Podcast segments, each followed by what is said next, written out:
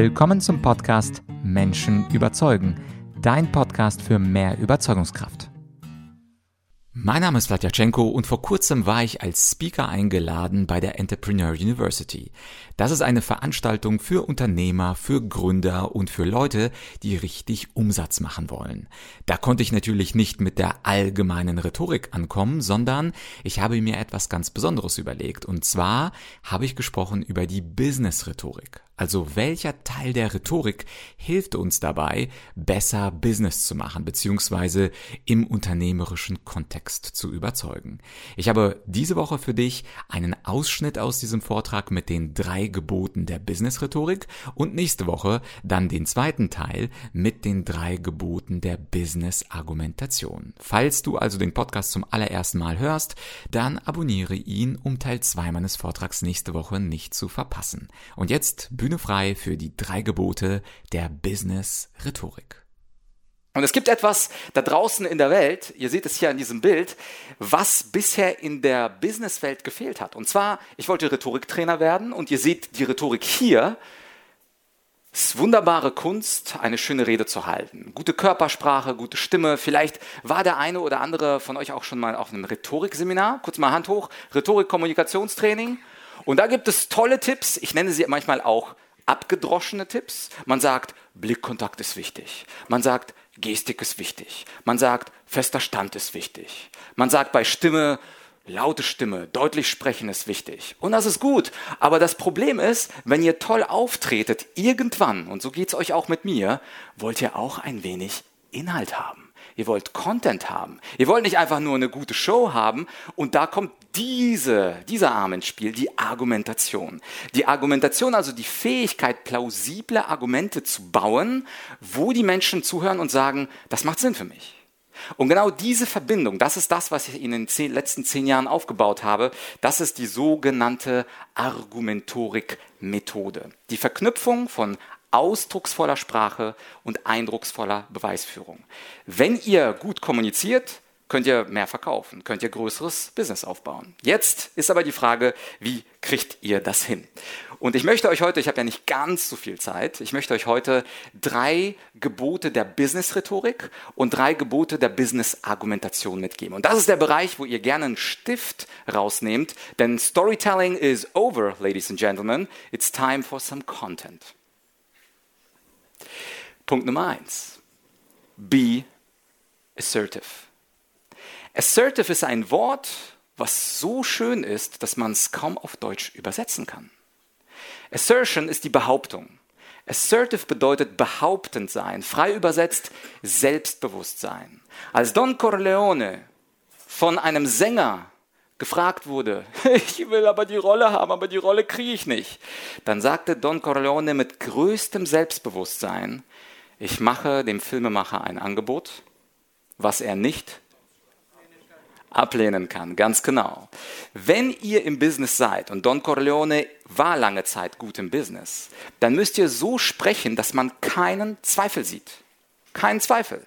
Ich sehe beispielsweise in einigen Gesichtern von euch kleine Zweifel. Wenn ihr sitzt und nicht sprecht, das ist keine gute Nachricht. Aber wenn ihr sprecht, dann möchte ich, dass man kein Hauch an Zweifel in dem hört, was ihr sagt. Ich habe vorgestern als Vorbereitung an diesen Vortrag den Film Catch Me If You Can geschaut. Wer hat den geschaut? Kurz mal Hand heben. Yes, Leonardo DiCaprio, fantastischer Schauspieler. Was hat er gemacht?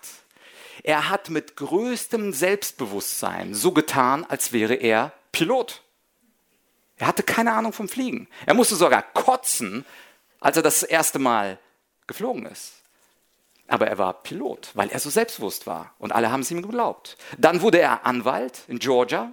Er wurde, war Arzt, musste dann wieder kotzen, als er eine OP halten musste. Er konnte nicht, aber er war nach außen so selbstbewusst, so assertive wie Don Corleone und er hat ungefähr 2,5 Millionen damit gemacht. Gar nicht so schlecht für jemanden, der wie Don Corleone nicht mal eine Waffe hatte. Also assertive bedeutet, dass wenn ihr sprecht, ich keinen Zweifel sehe.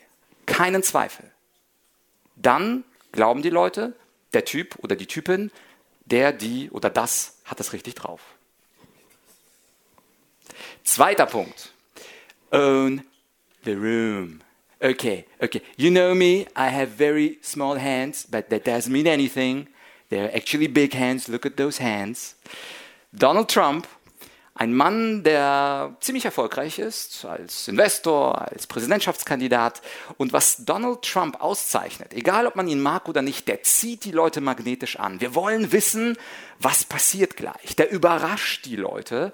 Der ist jemand, den ich ein Menschenmagnet nenne. Aber wie wirst du zu so einem Menschenmagneten? Wenn du die, die Präsidentschaftsduelle anschaust, das ist der Mann mit der höchsten Energie im Raum. Wenn also Joe Biden spricht und dann Donald Trump, die Energie ist bei Donny.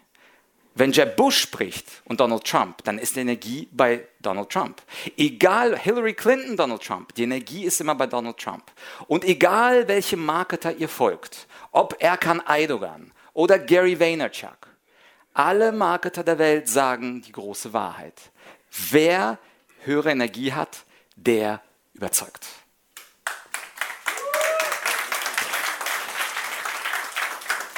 Und das bedeutet für euch, danke Gary, und das bedeutet für euch, dass ihr diese Energie auch zeigen müsst. Und selbst wenn ihr introvertiert seid, ich werde euch mal was verraten, ich bin ein introvertierter Typ. Ich lese gerne Bücher.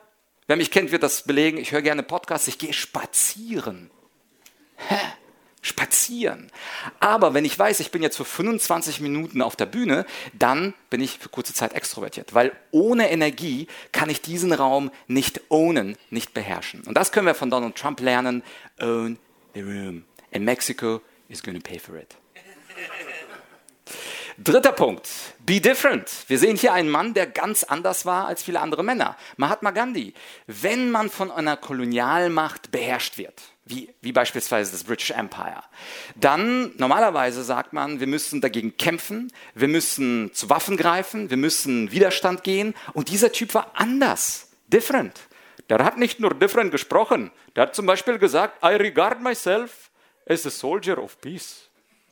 And I have never made the statement to the direction that people should use violence. Never.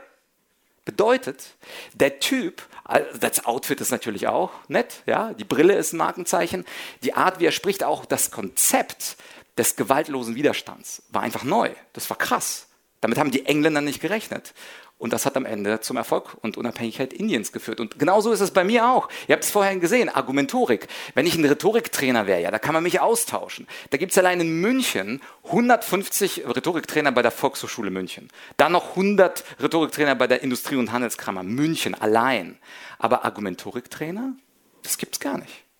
Argumentative Rhetorik, das gibt es gar nicht. Und wenn ihr mehr Lust und darüber mehr erfahren wollt, bleibt dran. Ja, das war also Teil 1 meines Vortrags bei der Entrepreneur University. Wenn es dir gefallen hat und du was Neues gelernt hast, dann tu mir einen Gefallen und schreib eine Bewertung zu meinem Podcast auf Spotify oder Apple Podcasts. Und wenn du jemanden kennst, der im Business überzeugen muss, dann teile mit dieser Person doch diese Podcast-Folge. Sie oder er wird sich sicherlich dafür bei dir bedanken. Und wir hören uns nächste Woche mit den drei Geboten der Business-Argumentation.